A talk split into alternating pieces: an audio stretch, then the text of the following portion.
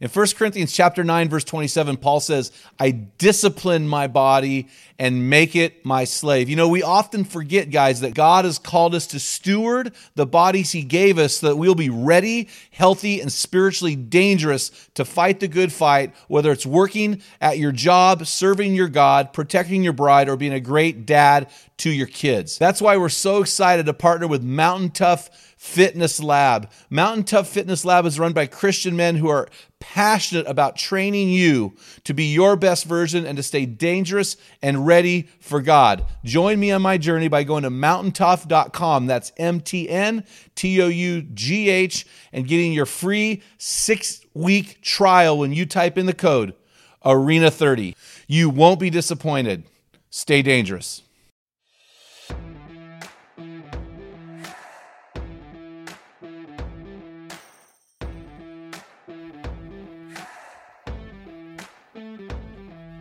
Welcome to the Man Card Podcast and our mission to build an army of men in the arena who are becoming the best version of themselves in changing their world. Males are born, but men are made. We're going to separate the men from the boys. A man is as a man does. We want to help you to become the best version of you. Theodore Roosevelt spoke about this rare breed, saying, The credit belongs to the man who is actually in the arena, whose face is marred by dust and sweat and blood. That's awesome. The man card belongs to those protecting integrity, fighting apathy, pursuing God passionately, leading courageously, and finishing strong. A man is as a man does. Enjoy today's episode. To the men in the arena, we, We salute, you. you. We nailed it. That was Woo! awesome. All right. Hey, guys. I've got a Pat George voice right Now now. you got it. Anyway, wow. Hey, guys, we honor you guys for getting it done in the stress bubble of life, a.k.a. the arena. Guys, we're in this arena together. Males retreat into the anonymous crowd, but you have jumped into the fray of manhood. And for that, we salute you. Thank you guys for listening to this episode of the Man Card Podcast. We are pumped to have you on our show today. We are calling you out of all apathy and things that are hindering you, calling you into the arena of life and of stress and of getting it done. And we are calling you up to a higher level of manhood. I'm Jim Ramos, and I'm here with our producer and co host, Ailday Culver A. Yeah, that's good. Culver K. Culver Over. You did the- Ailday the first Over name you- K. There you go. Did you know I could speak another language? Well, you did amazing at I, that. I one. wrote this wrong. I thought I spoke Pig Latin, but You apparently typed that out. I typed it out because I didn't want to mess up, and I said Over Day instead of Over K. I think you should work on just letting the Lord lead you with I these think you should things. work on being quiet. How are you doing, man? I'm good. All right. I'm really good. Well, uh, you know what? I'm good. Uh, you know what I'm excited about right now? What are you excited about? I'm excited. You go tucked in shirt today. That looks very nice, by the way. Did you see but, my uh, kickers? I don't even know what kickers are. I think they shoes. call them kicks now. Look at those shiny shoes. Can you see those? Yeah, what happened to the Romeos? I don't know. Oh. Those are those like Dutch looking shoes. Yeah. Those clog things. They're Well, lame. I'm excited about our Meta. I'm calling it Meta page, the Men in the Arena. Do you know that we almost have se- uh, almost have a thousand members of that closed group in the first three weeks of having this group? I did not know that. That is pretty stinking cool, man. So we're having some great forum discussions, and I got help on how to build my shed, how to fix the floor in my shed, and Did you do it on your it's- own? No, I haven't done it yet because I'm too busy painting the bathrooms and the bedrooms and putting in light fixtures. But, yeah, uh, I after hear that, that's gonna- going well too. it's done, so it's, it went pretty well. and hey, I finished section five of the man card, five characteristics separating the Oh, boys good. from the men. Boys so to men. things are looking up. I'm super excited about what's going on, and uh, and then you showed me the other day our podcast has hit 31 countries around the world already. Yeah, yeah, And yeah. So It's awesome. so guys, if you're listening, man, uh, share our podcast with your your friends. And Yeah. uh, we we want to see forty thousand downloads every month. Is, and is we, what I want. we to have see a listener in China, and so share with your friends in China. Yeah, yeah. You know what's disturbing is when you see a country and there's like one download, you're like, oh, they hated us. Uh, they maybe- listened. We got, we've got Russia, but they're not coming back. Maybe they didn't understand it They just don't understand our humor. Or the language. Oh, the bloody American humor. Wait, is that Irish? Oh, now they're Irish offended. love us. You probably That did didn't something make like sense. that, and you offended them, and now they're I not. probably listening made fun anymore. of cats and something Ugh. lame like I don't think they have cats in Russia. No, they they're smart. They use them for food. Okay. Okay, another offense. Oh, do you have a man word for me today? I I, just do. lost. I just lost the vegetarians just now. Oh, that's a bummer. Yeah, we'll Uh, miss them. Interminable. Come on. Yeah. You don't even know. You don't even know what that word. Do you know what that means, Keith? No, I have no That's idea. awesome. Oh, hold on. I'm In ter- schooling you no, boys. The only way that would work if it's it's it's in Terminator. Interminable? Come on. Yeah. I'm serious. You You're- know, okay, so you're a our smart guest. guy. We have Keith Sherman on the show today. Hey, I'm also and I was our gonna guess- smarter. Guess the word that would fit him. Yeah. And how can you say that when he doesn't even know the word? Okay. Well, well, I'm teaching him something. I don't Can't even know how help many him? syllables that You got to get the dic- dictionary out. Wikipedia, Seriously, yeah, something. he gets a man word deduction for that. Go, go ahead, All throw it at me. I don't uh, know. You're gonna have to. You're gonna Do have you to know sell what the this. word hard. is? No, because I'm Yes. I'm, I'm a man. It's got four syllables. Oh, this is Yeah, great. I've heard the word, but uh, Five I- I syllables. give you the All right, depth. check it out. It's incapable of being terminated, unending, unceasing, having no limits. And so I was thinking of like long hauling and just Oh. getting out on the road and going. And I, so my mind starts warping from one place to another. And I ended up with this like, I'm not going to be stopped. I'm going to get her done. Why couldn't you just pick a word like haul? Well, I would have had. H A U L. Well, I would have had haul. haul. Yes, Long haul. long haul. Long haul. Then you would have been like, "Oh, it's hyphenated." Dale's hyphenating the word. So I just got all smart. So- everybody, our listeners, just got learned what interminable. they just means. got learned got learned. Yeah, because I just, I you're just you're done you. Yeah. that's Oh right. my gosh. You're welcome. Now, by the way, hold on a second. gonna have a stroke. Here. What did I say? so I said that you should have a word. You should have said ter- like it sounded like termin- Terminator. interminable. And in the definition is the word terminate. right. Okay, that's better. I, I when I look at Keith Sherman, I think of Terminator, Yeah. not interminable. And capable of being. And that's terminated. almost like what's the word when they put you in the ground to bury you? Internment. Let's stay with long haul. Yes. That's, that's, that's easier yet. Oh my gosh. Okay, Dave, I don't know. You're That welcome. is pretty close to your man law of don't fight naked. That was like uh, that was like a low point. And there will man be more to come. Gosh, please. I was worried when he had to practice it. Yeah. Yeah. I had to listen to that word a few times on the computer.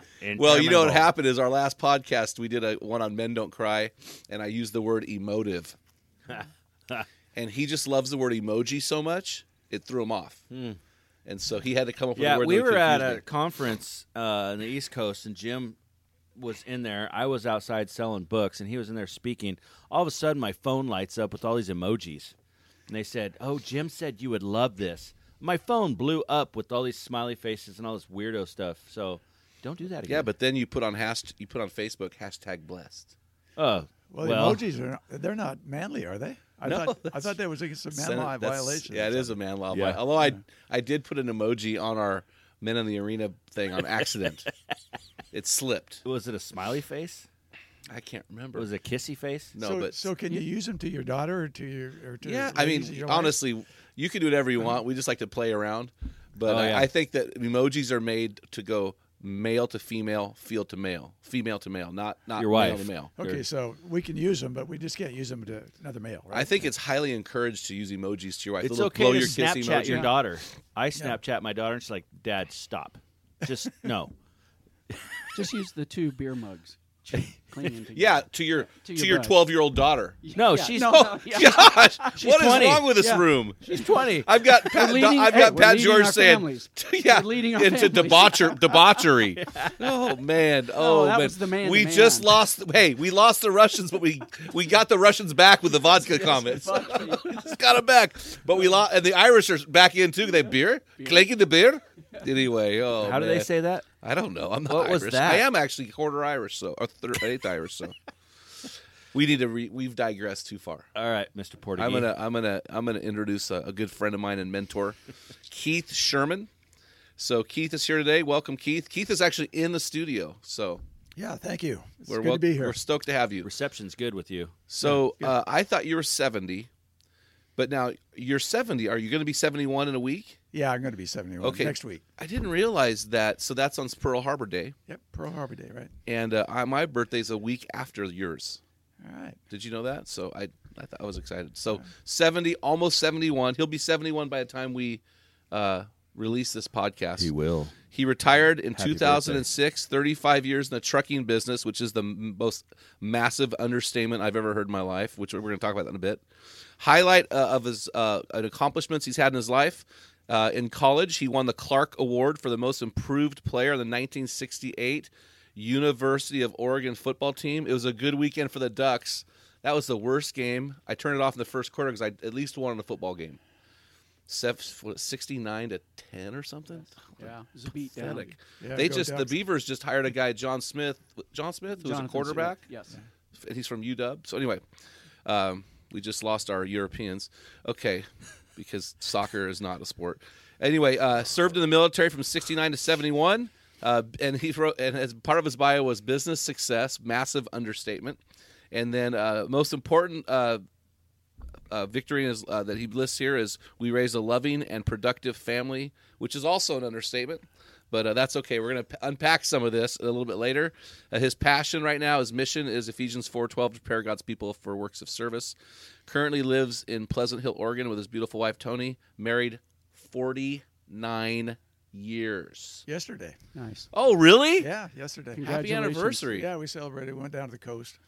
Oh, It was a beautiful day. Our anniversary was yesterday. so Was what? it really? Yes. 10, 12, 13? 14. 14 all right man well your 50th your kids got to do a big shindig for your 50th because we're, We're putting gonna- together my in-laws 50th this this august Well, we're gonna take the kids, the whole family, someplace, probably Hawaii or something like that. We're we're working on that now. Oh, we got to do it during spring break, though. I think next year versus.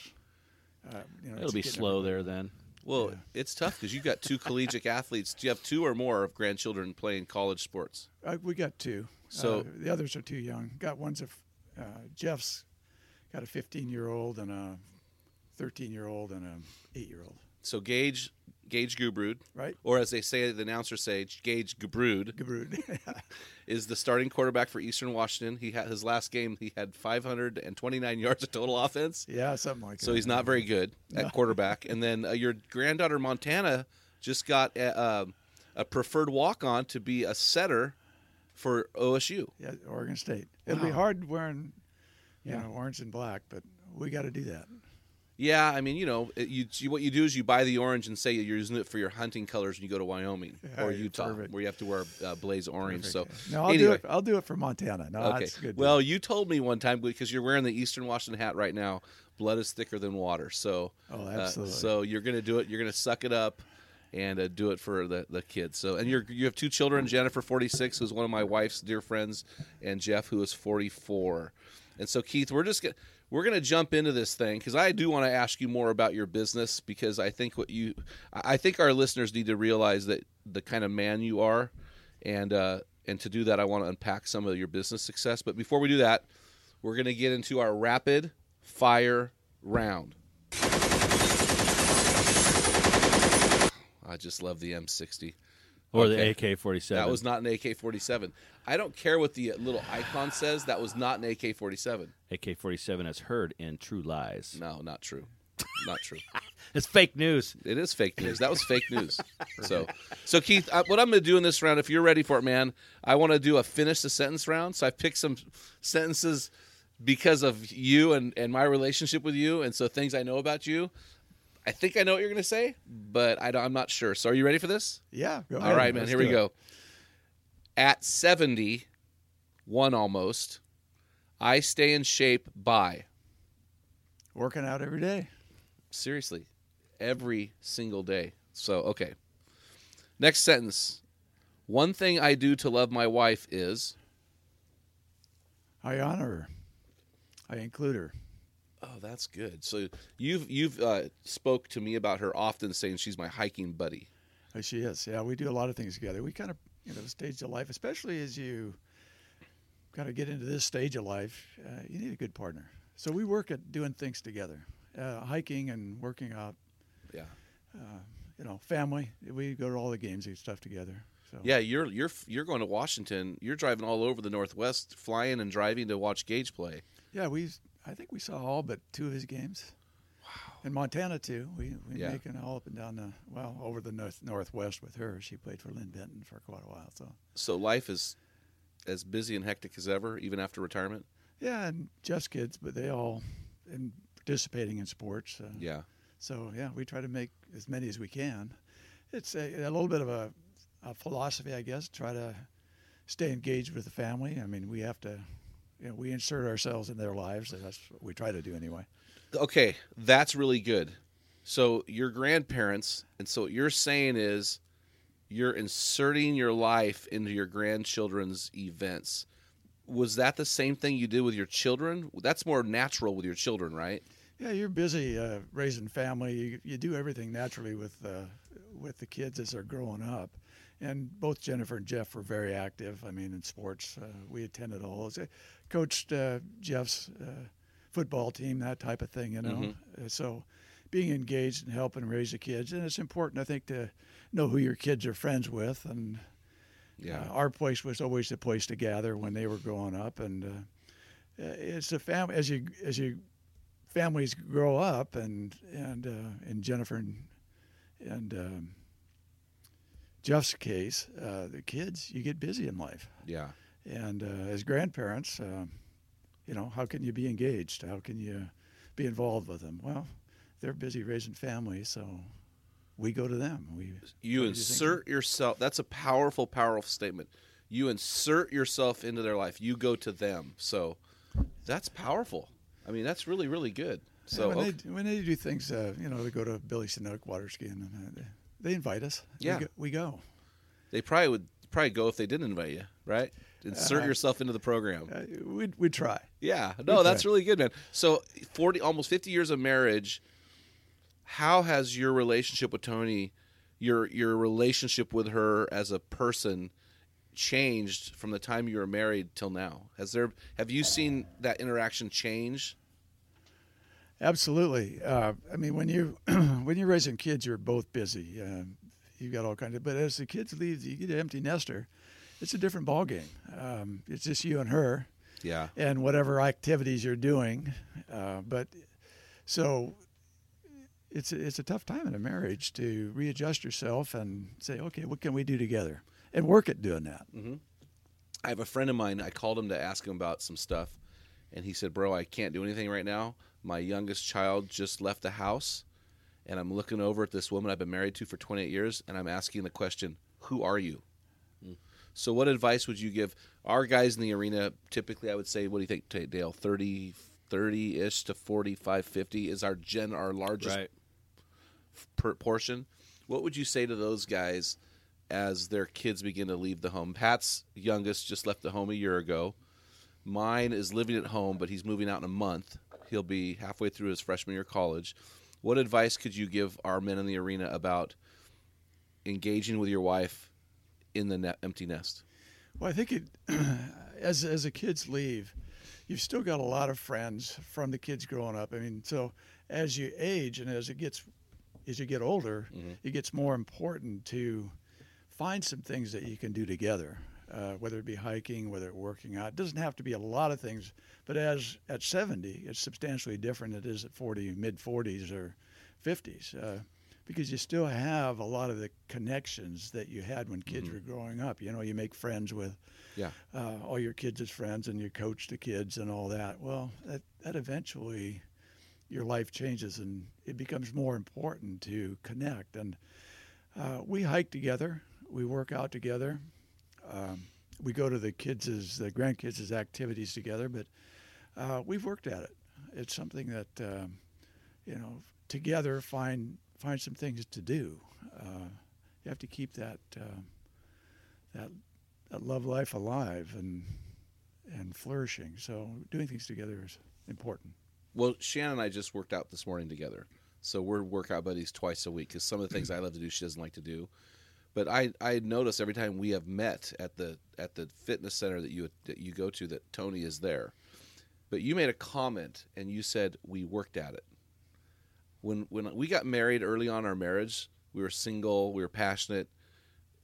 We worked on it, but it's different now. But you have to work on different things now. Can you talk to that? Well, I, yeah. From an aging standpoint, you don't, you can't do the same activities. I mean, you were skiing, you were Oh, mountain true. biking, you were running, and at uh, at 50, at 70 especially, uh, those aren't those aren't the options that you have.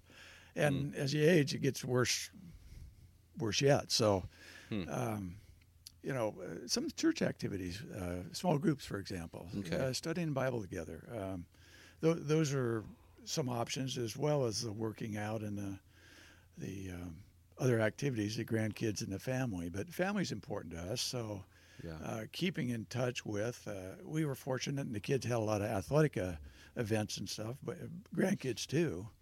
And uh, you know, we make an effort to go to those. Well, that's how you and I connected.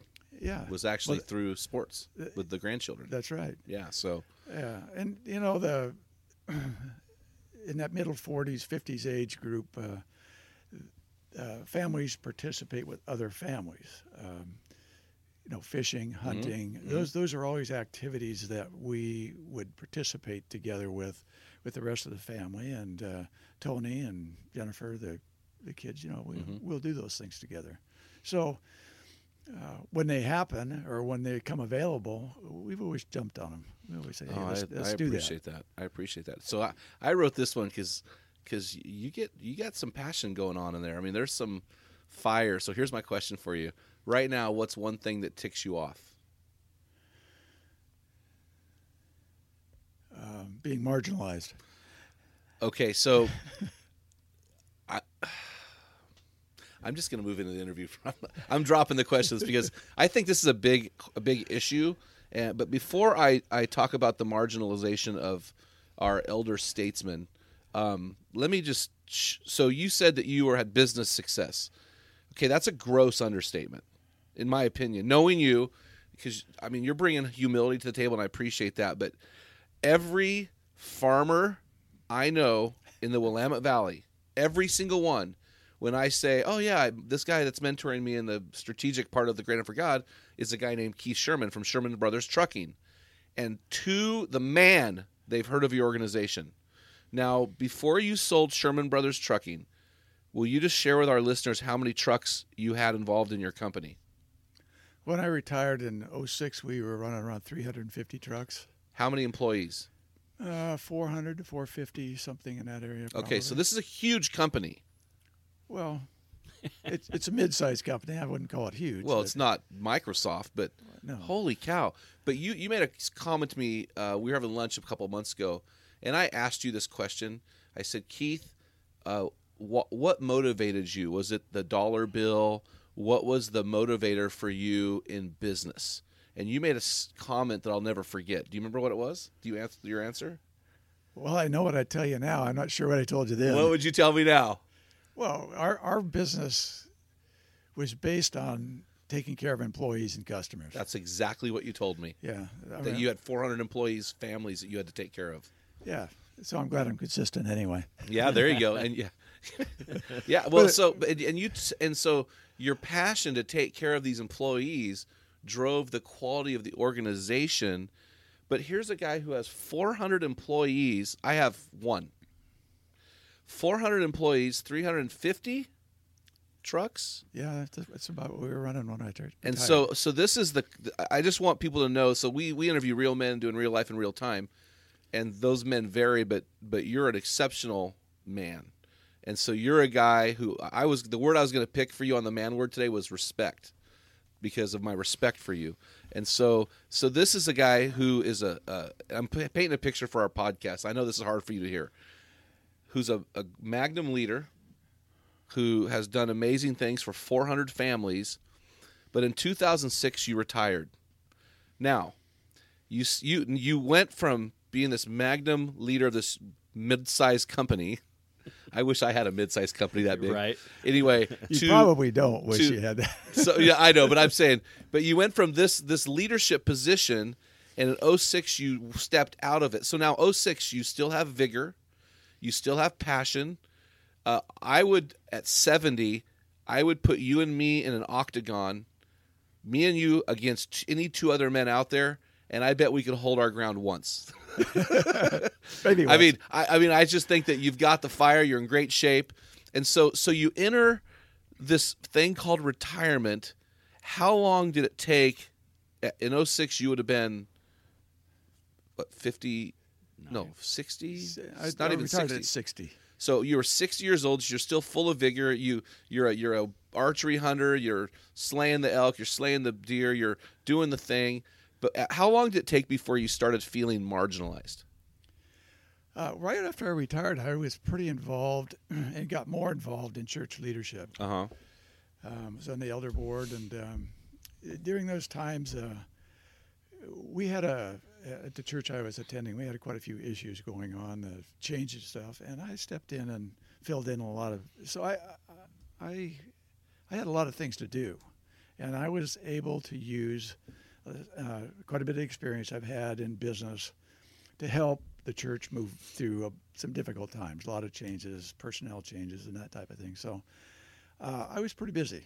Um, I was able to use uh, some of the experience and and things that I had done in business to benefit, uh, you know, the the body the, of Christ, and so that was a that helped a lot. I I enjoyed that. It was something that I felt I was useful at, and uh, you know, had the experience to to help some. So And you were actually you were again, again downplaying it. You're actually a volunteer executive pastor for a church of about 300. Is that correct? uh, yeah, I guess you could say that lay pastor, lay, yeah, I- But you were doing the work of a paid guy. yeah. I think I, I was I was in three or four days a week uh, Okay. to the church and helping them. In So at that point, you weren't feeling marginalized. At what point, and you brought up the church. I don't know if you're talking church stuff here. Are you feeling marginalized by society, by the church, uh, by what? What is make it by just the younger guys that you're interacting with? Where are you? Where did you feel this sense of marginalization? Well, I think I think generally that uh, people like us in our age group have a lot to offer. I mean, we've you know we've run businesses, we've been employed, we've been through life, and um, I think there's a lot of things that uh, that we can do. That you know, uh, mentor, uh, coach, um, volunteer for. So. I think in general, and and it's not all uh, just society's issue. I mean, uh, we as an age group have that have that problem. We need to insert ourselves, so to speak, and and uh, in life, in uh, organizations that we work for and participate in to do what you can.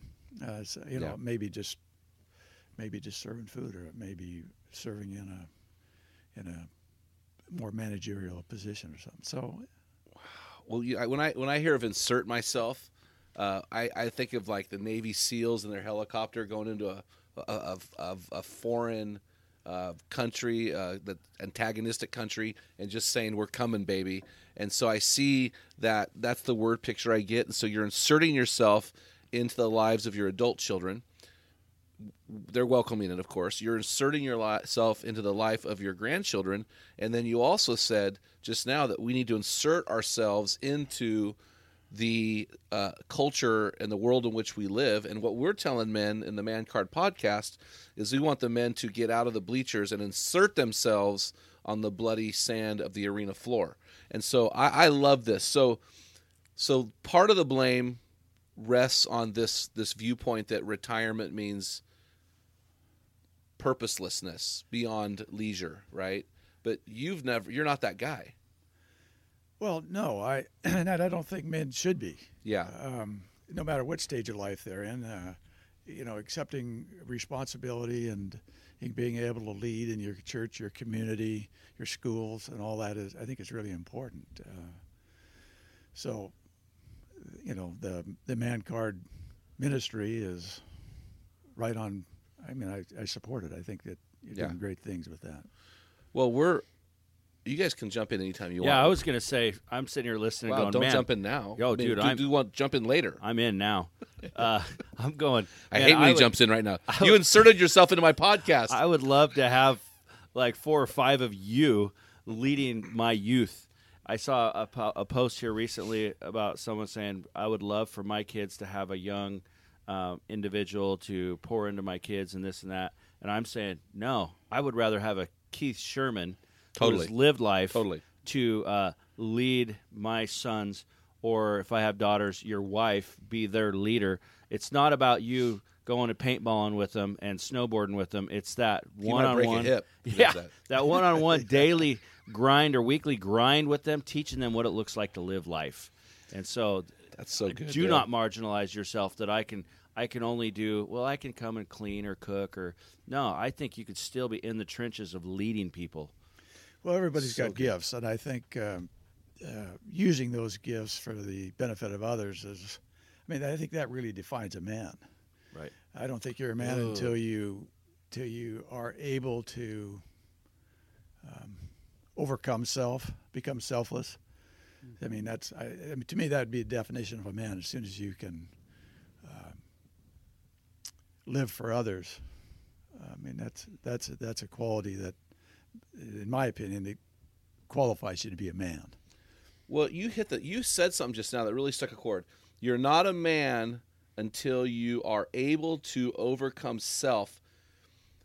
And I would I would guess again I'm 19 years behind you here. I would guess that retirement may be the greatest temptation for a mm-hmm. man to slip into malehood, maleness because that man goes, "Okay, my time here, my time in the bubble has ended."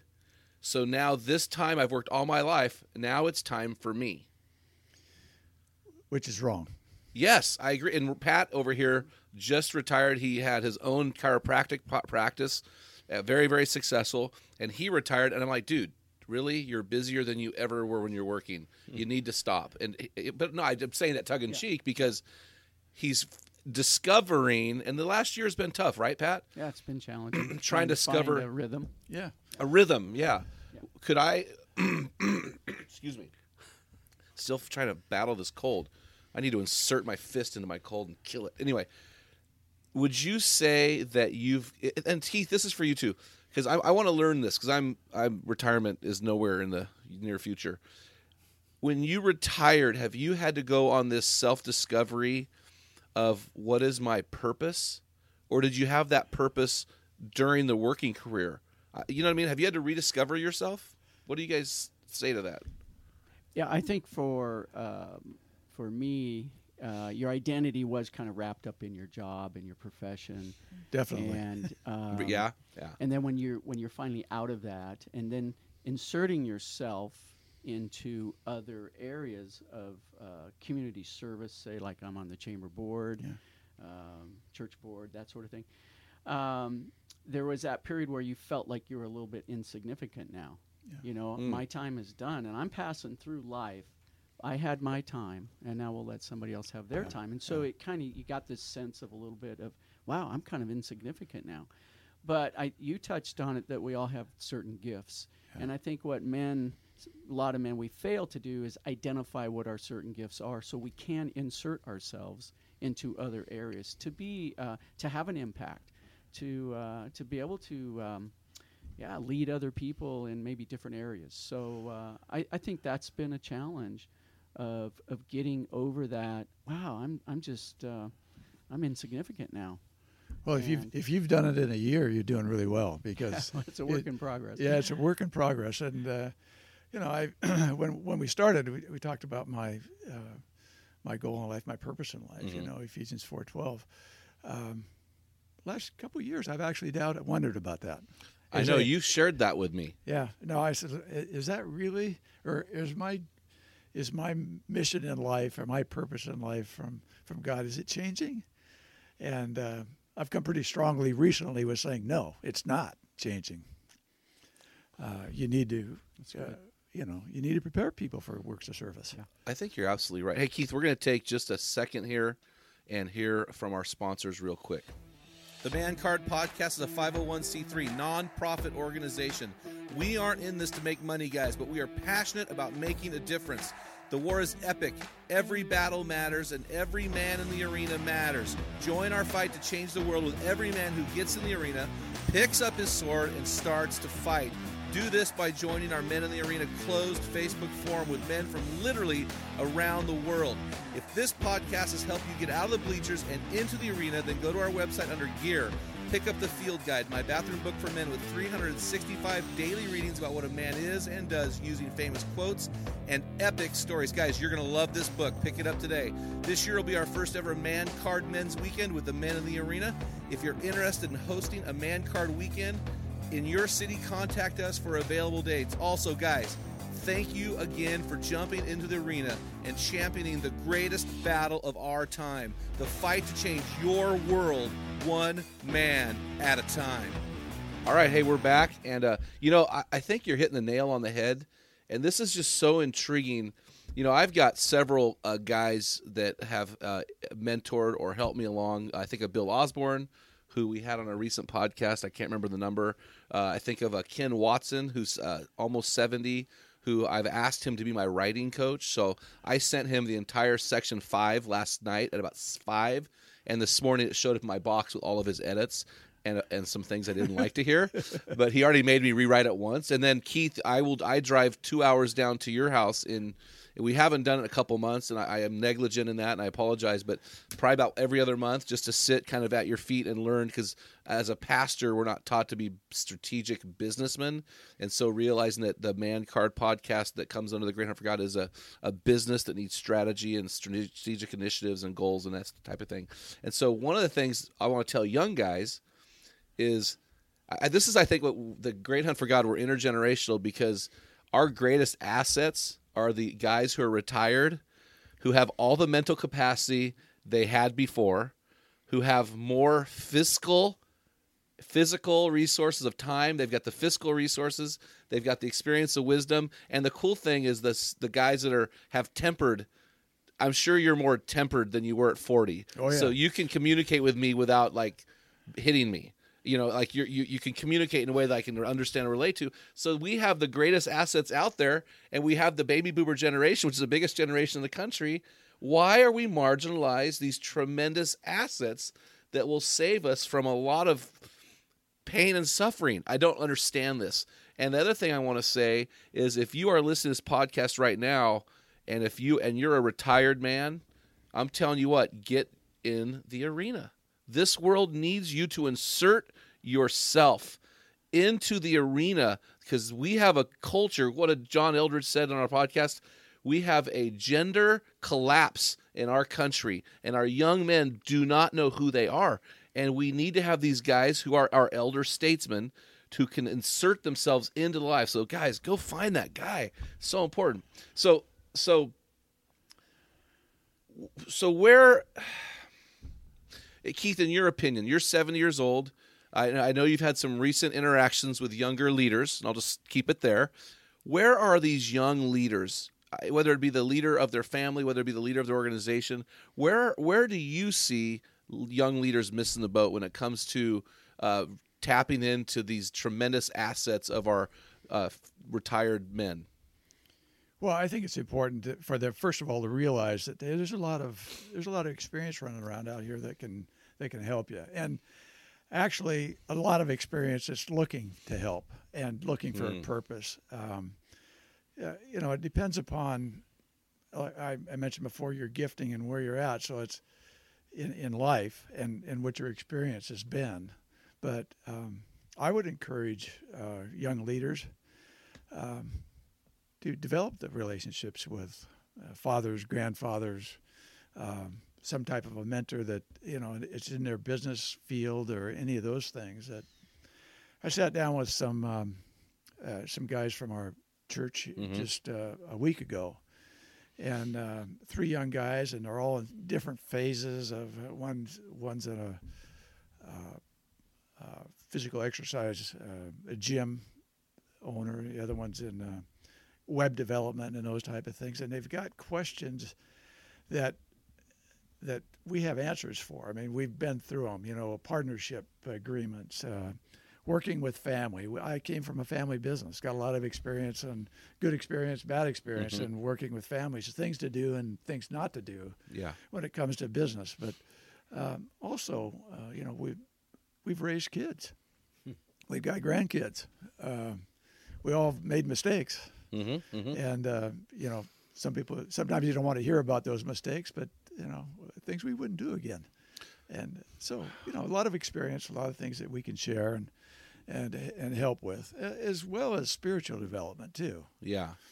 Uh, you know, it's another whole different phase. You've got kind of the secular business end of the thing, but uh, basically, uh, businesses can be run on biblical basis, scriptural basis, and And uh, how do you do that? And hmm how do you look at your the families, your employees, and how do you look at your customers? All those things are.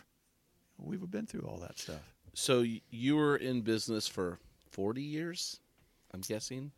Oh yeah, yeah, close to forty. years. 40 years and you're you have uh, been a Christian for not a long time. 12 years? 10 years? 17, 18 years now. Oh, it's been that long. Okay, okay. Early fifties. Ha- what's the have you noticed a difference between how the church interacts with the elder statesman statesman versus how business interacts with elder statesmen or is is that the same across the board or is there a difference you've seen? Well, I, I've seen both. Uh, the church we're attending now, uh, it, it, you know, would would appreciate uh, the, the experience that comes from the business world. Uh, the one I was associated with uh, not too long ago uh, didn't want to have anything to do with it. Mhm. Uh, didn't think there was a, a place in the church for that type of thinking or that type of organizational skills and stuff. So, uh, you know, I've been on both sides of it. Um, and basically, it, you've got to make a decision, uh, you know, what's your gifting and where can you use it? And uh, you need to be someplace where you can use it, it's appreciated or wanted. Yeah. So you kind of have to make those evaluations as you go along in life, I think. Yeah, that's Where can you be used? You know, Where- where's yeah. God want you to be where you can be used? Well, I'm really loving this word. I haven't heard this word used maybe ever, but this word insert. I, I love that word. I love the word picture that we're getting. And uh, knock it up, Pat. Pat's thought it was gonna be Pat's getting interminable. dirty over here. I was thinking interminable. I don't know what that Interminable. word means. Intermin. I can't say It, it. it means Terminator. Anyway, when you talk about leading your family or leading your household and spirit, see, I don't think that we're called. I don't think we're called to lead our home because my home, my wife. If I could lead my home, I would have a log cabin in Wyoming. But I guarantee you, I lead my household. I lead my household.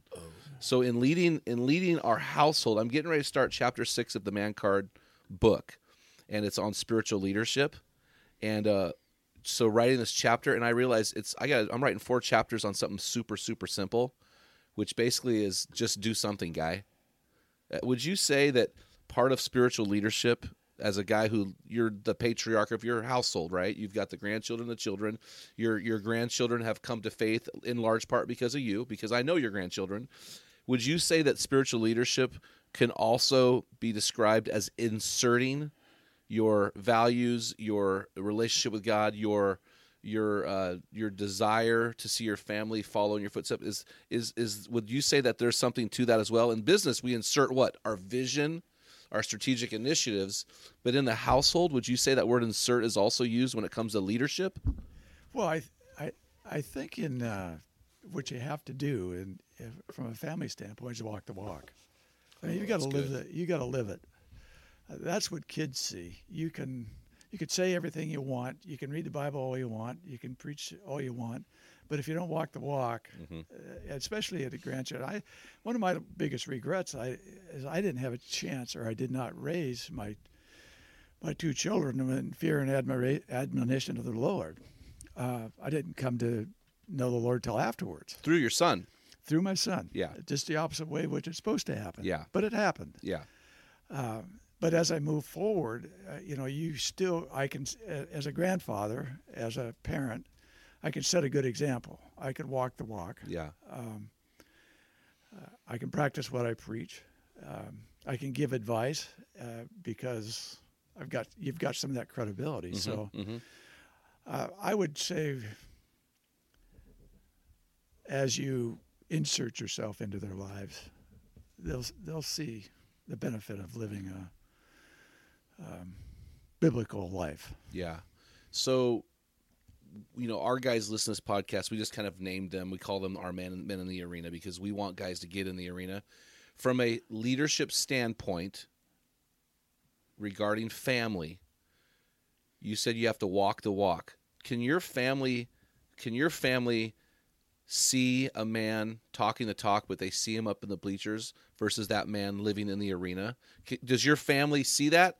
How far can the talk go before our family says, you know, Dad, you know, Grandpa, you're talking the talk, but I saw you up in the bleachers. What's going on? How how how naive are people that we're trying to lead? Kids are smart. They, they, you, you don't have to.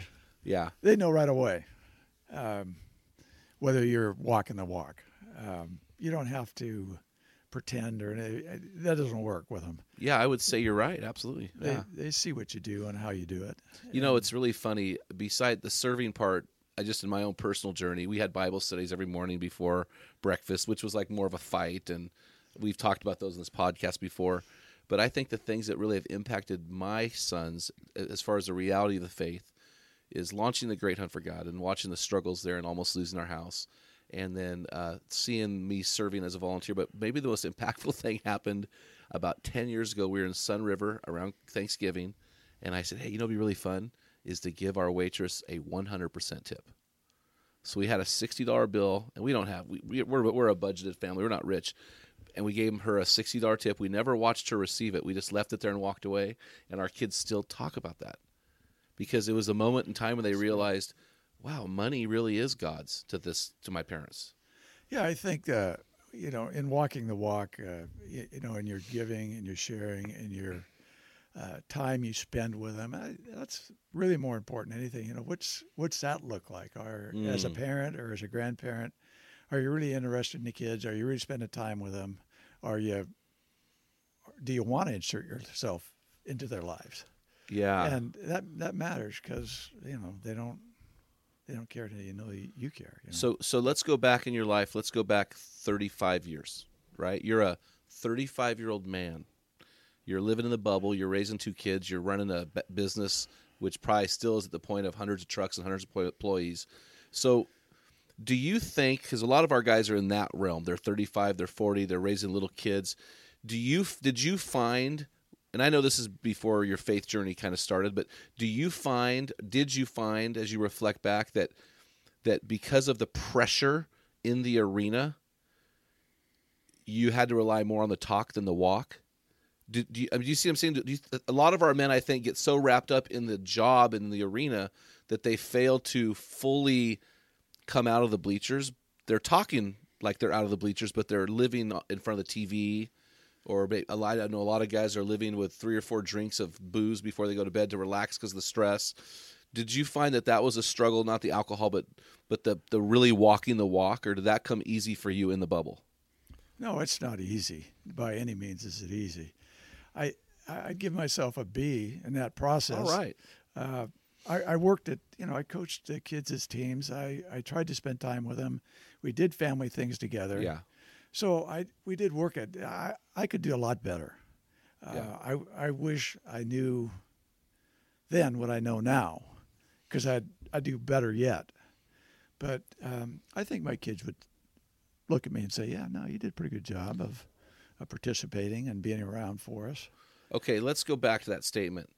I wish I knew then what I knew now.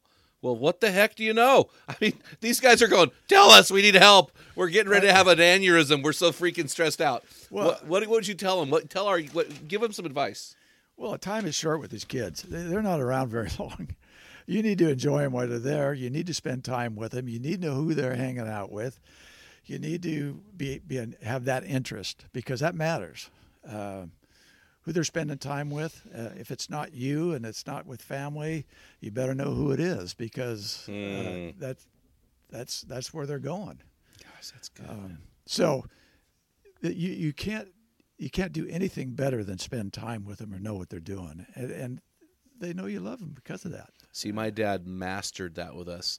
I would call it engaging, like as we get older, that rubber band, that attachment to our parents, like a rubber band, it stretches. How about inserting? And well, I was gonna say, it's the same thing. He would, my dad would say, "I'm not leaving, dude. I'm calling. I'm taking things. I'm doing stuff." And early on, we had some strain in our relationship as a young man because I came to faith and he didn't understand that. And so he would say, "Hey, we're going to the Rogue River salmon fishing, or we're going to go to shoot an elk."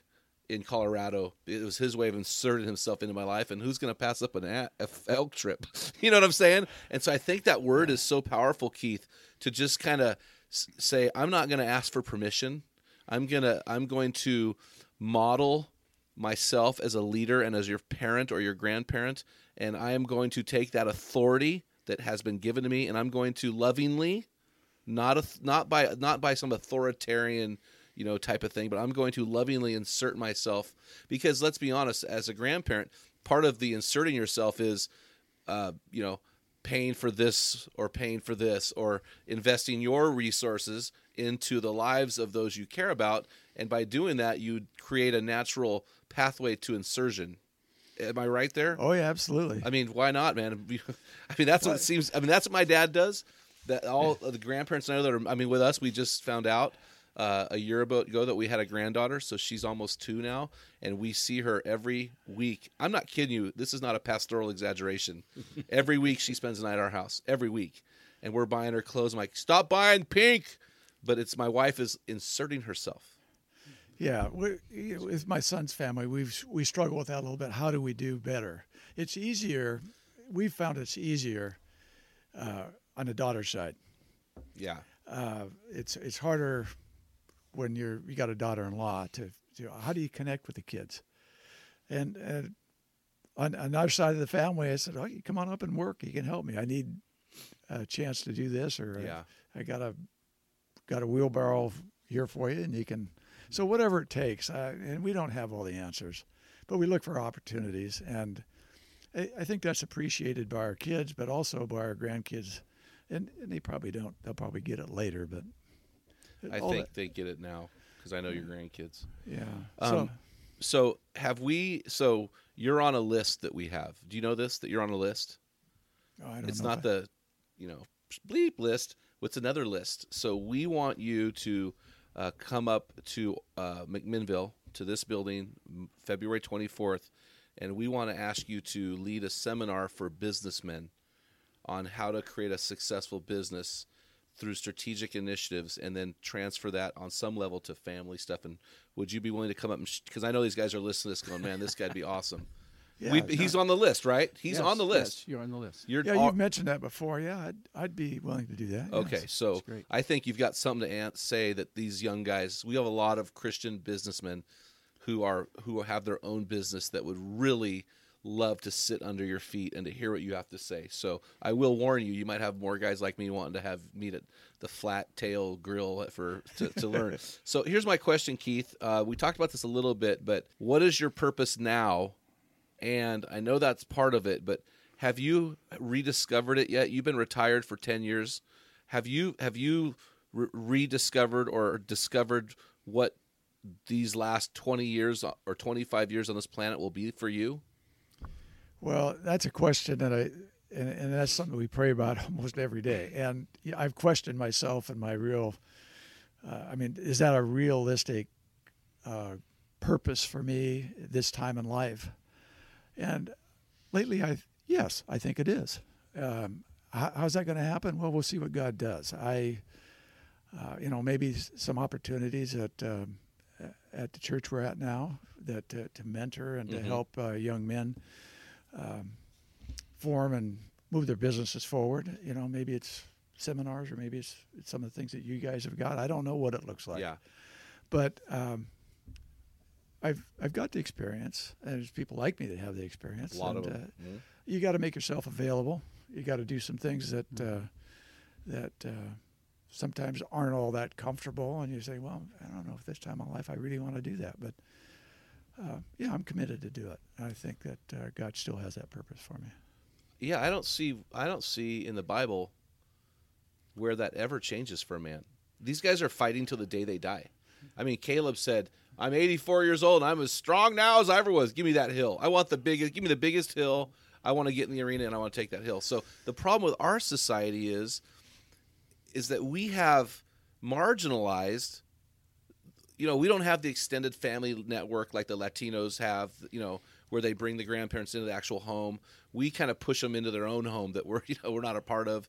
We we really have marginalized uh, those people in our lives that really can come alongside of us. Do you think, Keith and Pat, jump in on here if you want to jump speak this as well? Do you think that we've marginalized our elder statesmen because of our own insecurity as younger men, or maybe it's our pride? It's our pride of, hey, I'm bringing the noise, man. I'm bringing the heat. It's my time in the arena. You're out. You have no value. Why are the younger guys not investing and inserting themselves into the lives of these older guys that have so much to offer. Why do you think that is? Well, I, I think the family unit, the, the attack on the family unit has a lot to do with it in this modern age. Uh, 50% divorce rates. Uh, I, so I, the, the family unit is fractured in our society today, and uh, the ability to for people to reach out to parents is different than it was um, 20 years ago. I think. At, le- at least I, I see a lot of that. The, the relations, uh, the father's in the home, the father's availability, let alone the grandfather's ability to to help in uh, in the family unit, I think is different than it was 20 years, and I don't think it's really good either. No. Well, men are, you know, the family unit you said is fractured, and I would add that that it's fractured because men are more broken than they've ever been in the history of the world, and I, I struggle with under. I, it's kind of awkward for me. I'm a 52 year old guy. I'll be 52 a week after you're 71, and I lead people. And I with this podcast has you know we, it's going all over the world, and we've written books. We got another book coming, but for me to insert myself into your world, which is kind of what I did, honors you. But there's an element that's humbling to me. I'm like, I, I'm 52 years old. I should have this crap figured out by now. But I think there's some strength in realizing I don't have it figured out because I'm 51. I'm not 71. Well, I'm 71 and still don't have it figured out. You know, I've told you I'm not quite sure what the purpose of life. I've had my doubts. Uh, so, yeah, no, it's it's pretty natural. You just need to be persistent. You need to stay with it. Well, yeah, I mean, I, and I think I would tell younger guys the same thing. Go after, find these guys that you respect, that have carried the mantle better than you are currently, that carried the mantle further, and and they they have something to offer, and insert yourself into their lives. I've found something really interesting. I've ne- I've I've been I've never been rejected by an older guy that I've approached, a guy who's retired. I've never been rejected by that guy. Those guys always it's like they're waiting for young guys to come and and to say I want to honor you. I will insert my passion and vigor and uh, ignorance into your world, but will you please insert your wisdom and experience and expertise into my world? It really flows both ways. I mean, I our relationship is designed by me to be taking from you. But I would like to say I've added. I would hopefully, I would hope that I've added something to you. Well, you've been a great example. Your ministry, your persistence, and that uh, that's that's guts ball. Done well. But but the thing too is that in in your Ephesians four twelve mission, I have become a fulfillment of that mission for you, because now you're investing your mission statement into my life. Therefore, I'm helping you to live out your mission. Yes, you are. So do you see how that makes sense? I Yes, just, I, I mean, you're giving, giving, giving, but still, you're receiving in the fact that you're giving. no, I think It's that's like one of it's like the movie Terminator. It's getting really confusing, Dale. Terminal. No, I, I think that you know, and that's what we were saying is Yeah. to start with. Uh, We need we need guys like you to value anything we have to say. Yeah, and we say young guys. It's it's it's really a subjective term because I'm I'm not a young guy. I mean, I'm getting AARP junk mail now. Yes, you are. You're a young guy. Yeah, Yes, it's are. relative, right? It's relative. Because to relative. me, a young guy is a 40, 30 year old guy. Yeah. But you're going, hey, you know what? Nah, but hey, Pat, do you want to speak to this? Why young men struggle to seek out advice from older men? Yeah, I believe that uh, you see it quite frequently. Is that uh, I think they're maybe because they're not at that place in their life yet where they've taken over that leadership mantle. I think there's a lot of fear and intimidation. You know, I wow, hmm. that guy is so successful, and what am I? You know, I haven't really done much, and and so there's that fear, intimidation to even approach them. So my thought is, hey, young guys listening, if you have any of that fear of doing that, these older men that are full of wisdom and knowledge and have been huge successes, they they're welcoming you to come and approach them and ask them questions and uh, and and it, it doesn't necessarily have to be a, this big full mentoring relationship, but um, I mean just bouncing ideas off each other. Hey, what do you think about this? What do you think about that? Uh, but I think there is a sense of uh, intimidation and a little bit of fear, like you know, because there is that persona is like they're getting things figured out, but really maybe they don't. They don't want anybody else to know that they haven't got it figured out.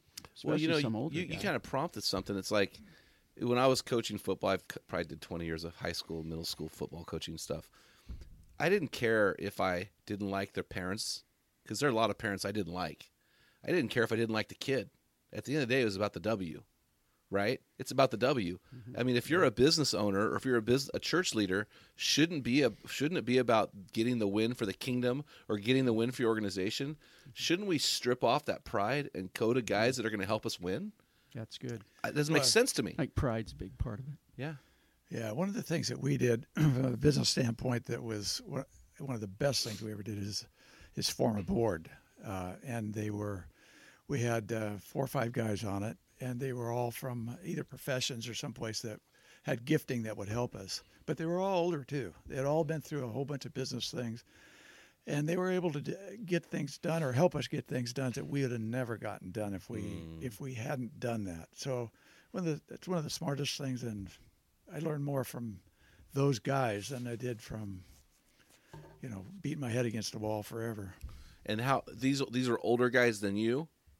Well, at the time they were, yeah. We, we were 50s, 60s. I retired at 60, but we we started planning for retirement 15 years ahead of time. We had to change corporate uh, structure. We had to do all kinds of things, and we would never got that done.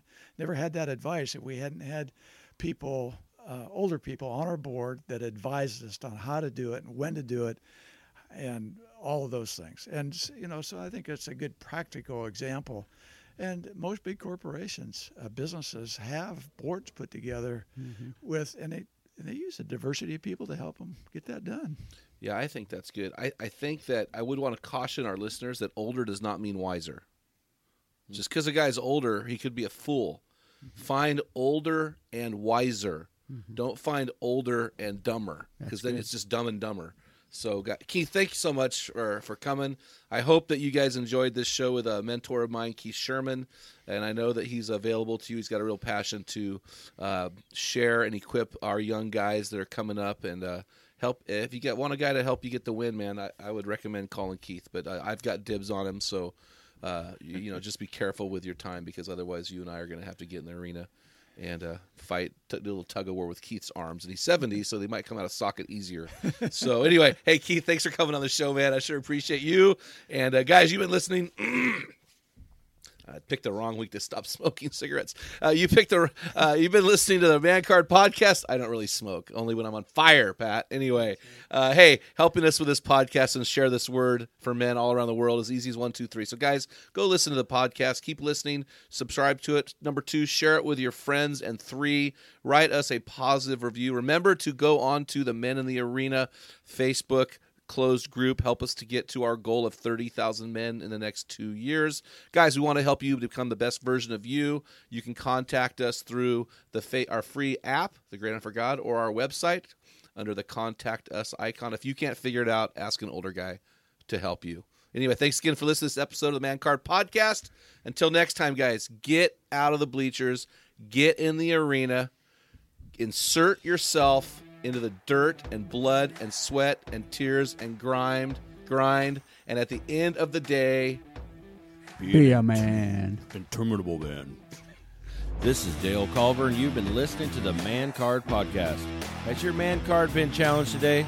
If you hunger to be the best version of you, then join thousands of men from around the world on our closed Facebook forum called The Men in the Arena. This is the best place to have open discussions around the topic of manhood. Also, make sure you ask about our newest equipping opportunity called the Man Card Weekend with the men in the arena. Let us inspire the men of your organization become the best version of themselves today.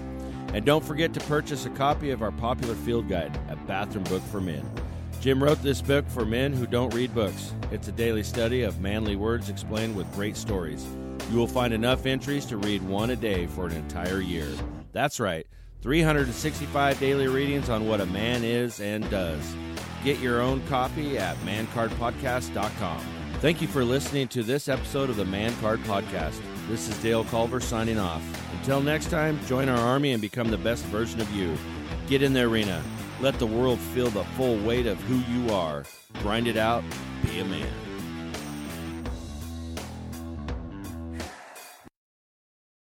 What type of dad are you? Guys, in my 35 years of ministry, I've noticed that guys basically fall into two categories. And in those categories, there are four types of dad or four phases that you pass through as a dad. We just dropped an amazing quiz to help you discover what type of dad you are, find out what type of father you are, and get our custom resources fit to meet the needs and the questions you are asking. Head on over to menarena.org, join 20,000 men from around the world and find out the type of dad you are.